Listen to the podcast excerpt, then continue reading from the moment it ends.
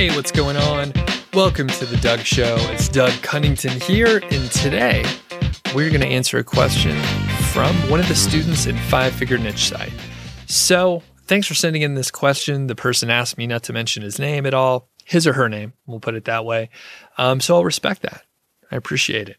Um, it's a good question, and it's around personas for niche sites or affiliate sites or any any kind of content that you may have out there.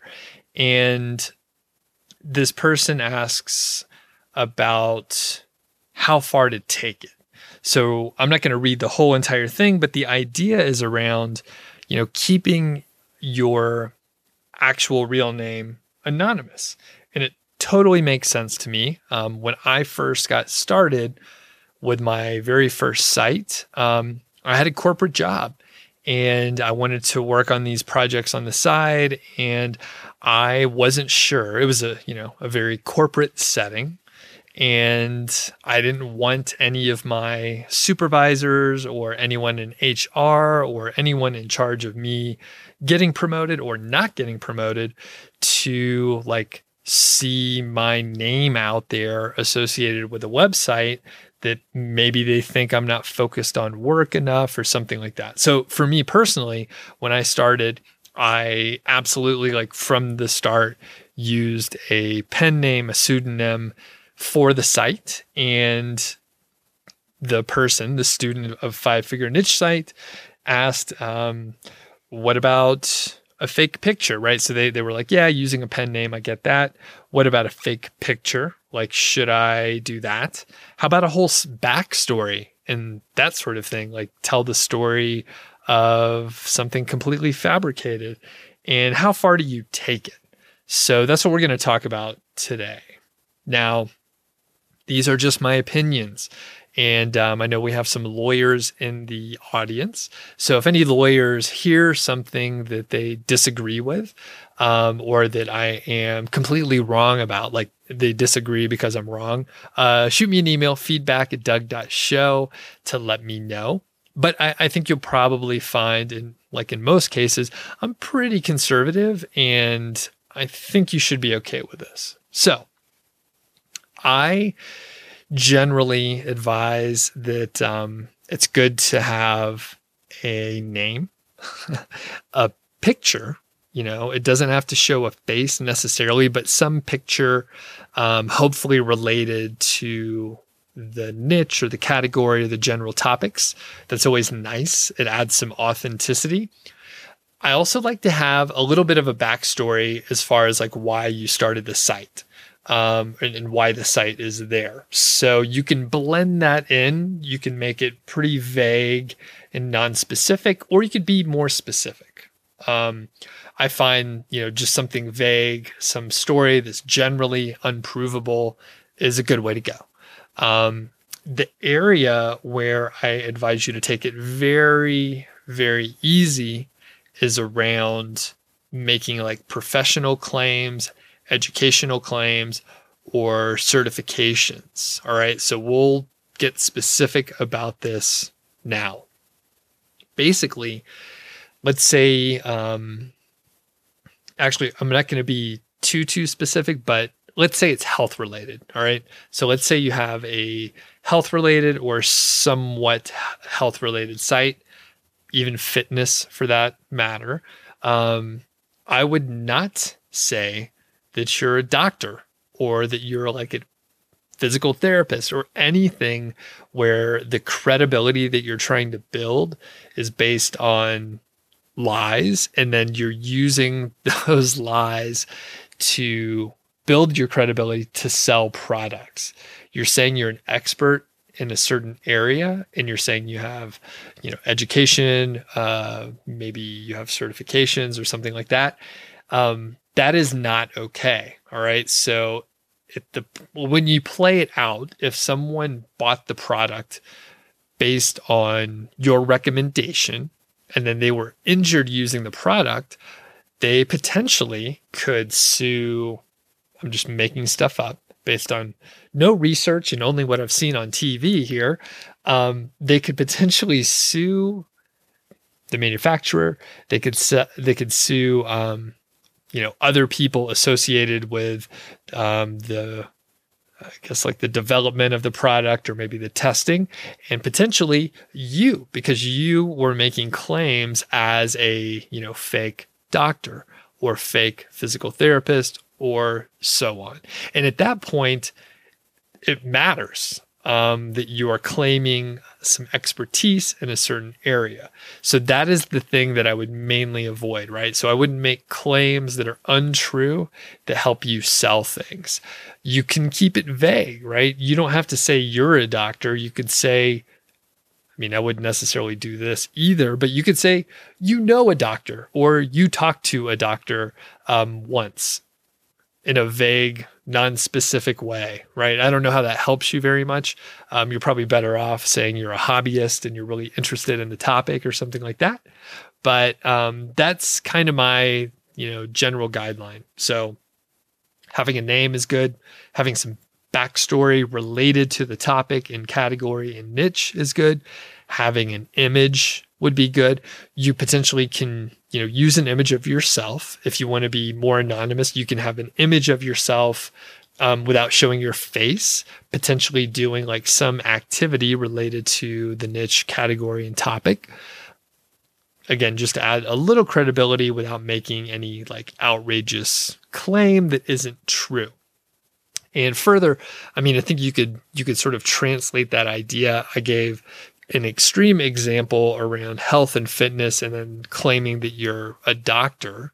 Um, but I believe it probably could translate to other areas. So if you are a, if you have a review site on laptops, for example, you probably don't want to make claims. Again, this is probably less risky, but I wouldn't make claims that you're, you know, a software developer and that you build computers and that sort of thing. Or there's plenty of certifications out there. I wouldn't make claims that you're certified in an, area that you're not when it's related to, you know, selling the products. So that is my take. It would be very interesting to hear what other people think. So f- feel free, shoot me an email at feedback at doug.show. I would uh, like to hear how other people approach it. And maybe in a future episode, um, I can share what we got back, you know, what, what people sent in. All right. As a related sort of topic, what if you don't want to have a persona at all? What if you just want to have sort of like a company and, uh, you know, no, no face, no personality. You just want to have um, a company, hey, we are the the ballpoint pen review guys. We love writing, and um, we put out reviews about pens because we like writing so much. If you just want to have it that vague, I think that could work. In fact, I've seen quite a few sites that are super vague and they just don't seem like there's anyone behind them and I think those can work fine too. I mean, I've I've definitely seen some out there, and as I review the sites and as I take a look at maybe the potential traffic that they're getting on a tool like SEMrush, I would observe that they get a lot of traffic.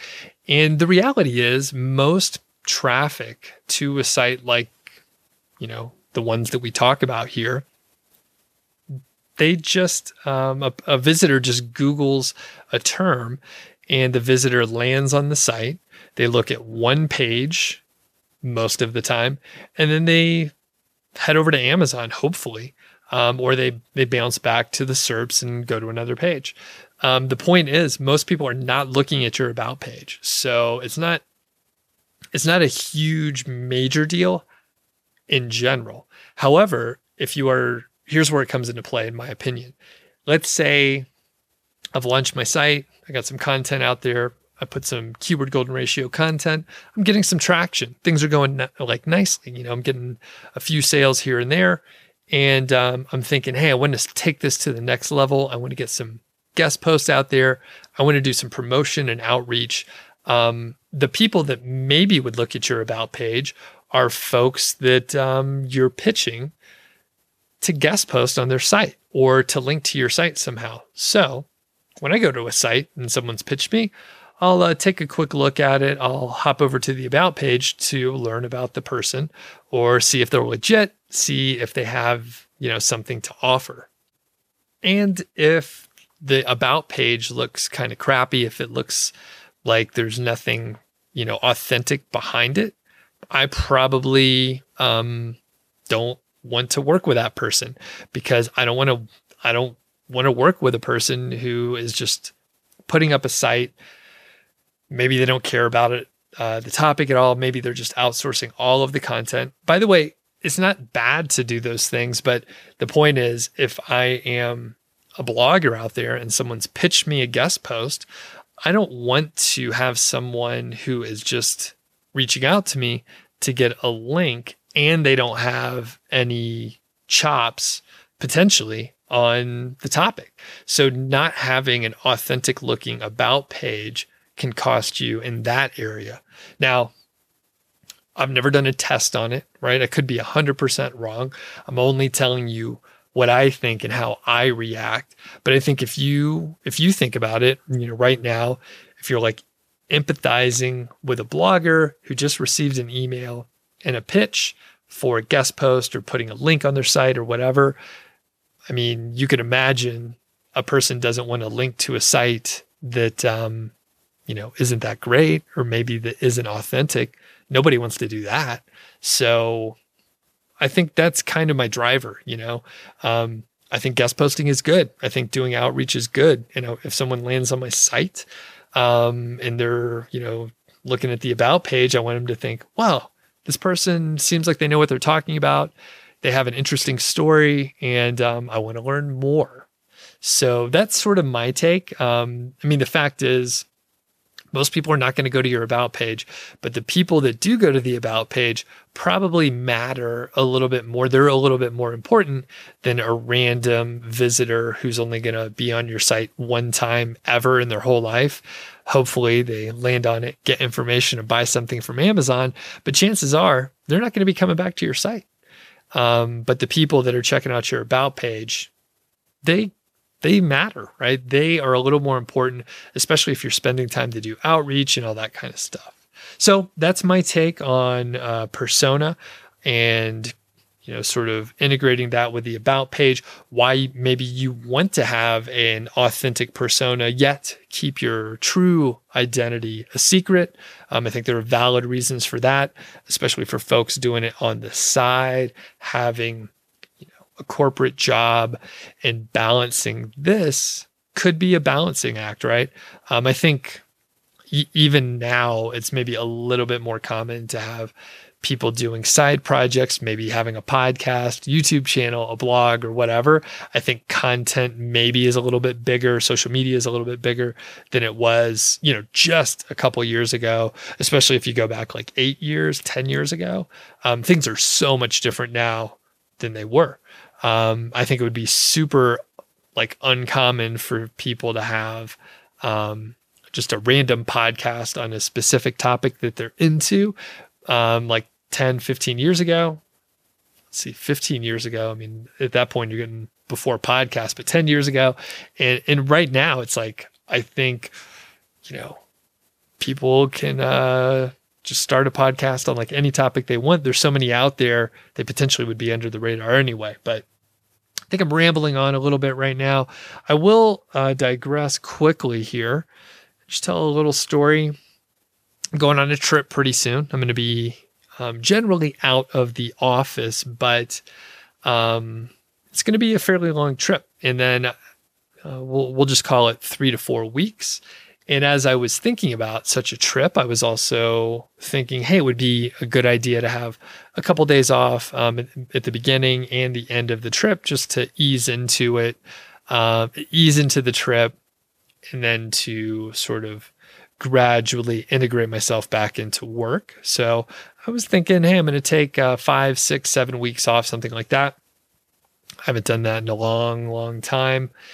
And I wanted to be able to do a little bit of work if I needed to. Let's say one of my websites goes down and I need to do something. Additionally, um, I'll be doing some, you know, general email work uh, while I'm gone. I'm not going to be working every day, but I'll probably be checking my email fairly frequently. So the point is, I got a, a, a laptop. I got a small laptop. It's actually one of those Chromebooks. So, like many folks, I had heard of Chromebooks for a few years. If you're unfamiliar, they're generally like fairly low low powered, low spec um, laptops, and they run the Chrome OS, which is a pretty um, like lean OS to run.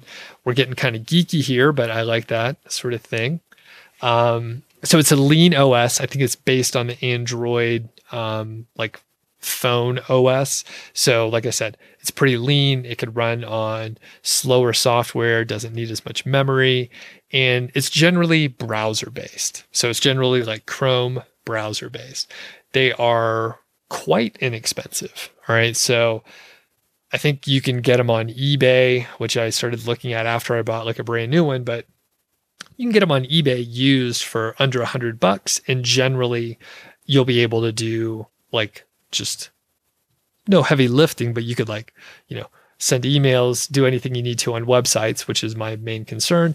And then, um, it's fairly difficult to do any sort of like heavy lifting, like video editing or podcast editing anything's possible, but generally you're not going to be doing that kind of stuff. So my observation was, hey, maybe I can get one of those Chromebooks. It'll be light. Um, they're quite secure because it's all based on like Google um, Google logins and stuff like that, and it's a beater, right? So I can get it fairly cheap. Um, I can throw it in my backpack. Um, I'll be on the road for a lot of this trip and I won't have to baby it so much. Like if I brought my bigger, heavier MacBook Pro, um, number one, it's um, you know a more expensive thing to lose or beat up on, um, and I'm probably not going to need all the computing power that a MacBook Pro has that my MacBook has. Um, so I could just get a cheaper one. Anyway, so I got one of these and I was like, hey, this is going to be cool. Um, I'm going to enjoy this. It's kind of fun having a smaller machine. Um, I could take this to coffee shops and, you know, maybe get out of the house a little bit more and just, you know, great battery life, all the pros. Anyway, so I'm typing on it and I'm noticing that every now and then uh, it's like weird behavior. So it turned out every time I hit the two key, the browser would go back one page. So the two key is also where the at sign is located. So whenever I would type in my email address, um, say in a form on a web page, it, it would go back. So what I discovered, it took me about two days to figure this out. So what I discovered was the two key is right next to the back function key in the function row above the numbers, right? So I hope I'm explaining that well. But basically, every time I hit the two key, a two would appear like it was supposed to, or the at sign, but it would also trigger the back action within the browser. So it would completely trash anything that I was trying to work on. Now, you don't hit the two super often. You don't hit the at sign very often unless you're entering your email account or your email address. And again, typically it was when I was filling out a form. So I would spend some time. I'm like filling out these forms and I'm thinking, hey, this is great.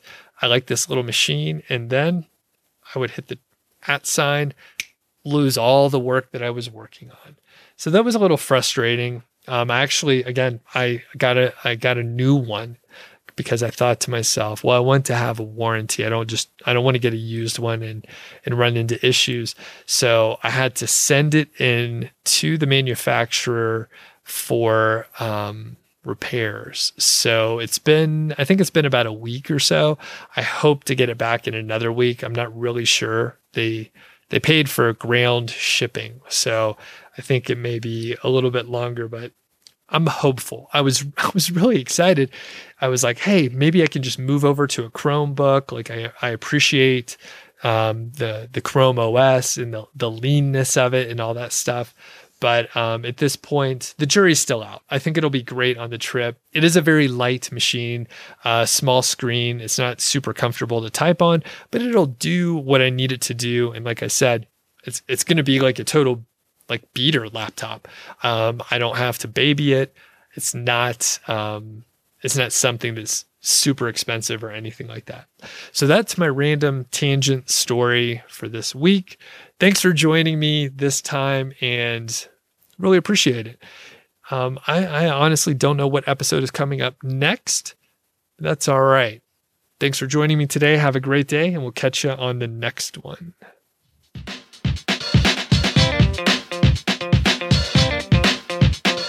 Thank you so much for listening to The Doug Show.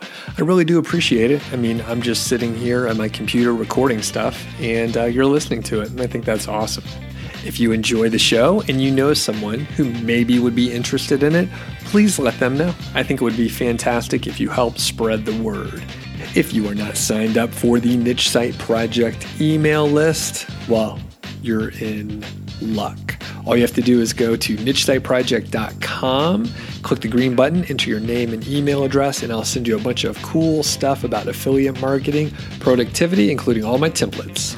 If you happen to not be subscribed to this podcast, please do subscribe and don't forget I welcome your questions. So you could send uh, your emails to feedback at doug.show. I got that really cool domain, doug.show. That's it. So feedback at doug.show. Or I'm going to leave my voicemail number in the show notes. So all you have to do is give me a buzz, leave a voicemail, and then I'll potentially put you on the air. So looking forward to it, and we'll catch you next time.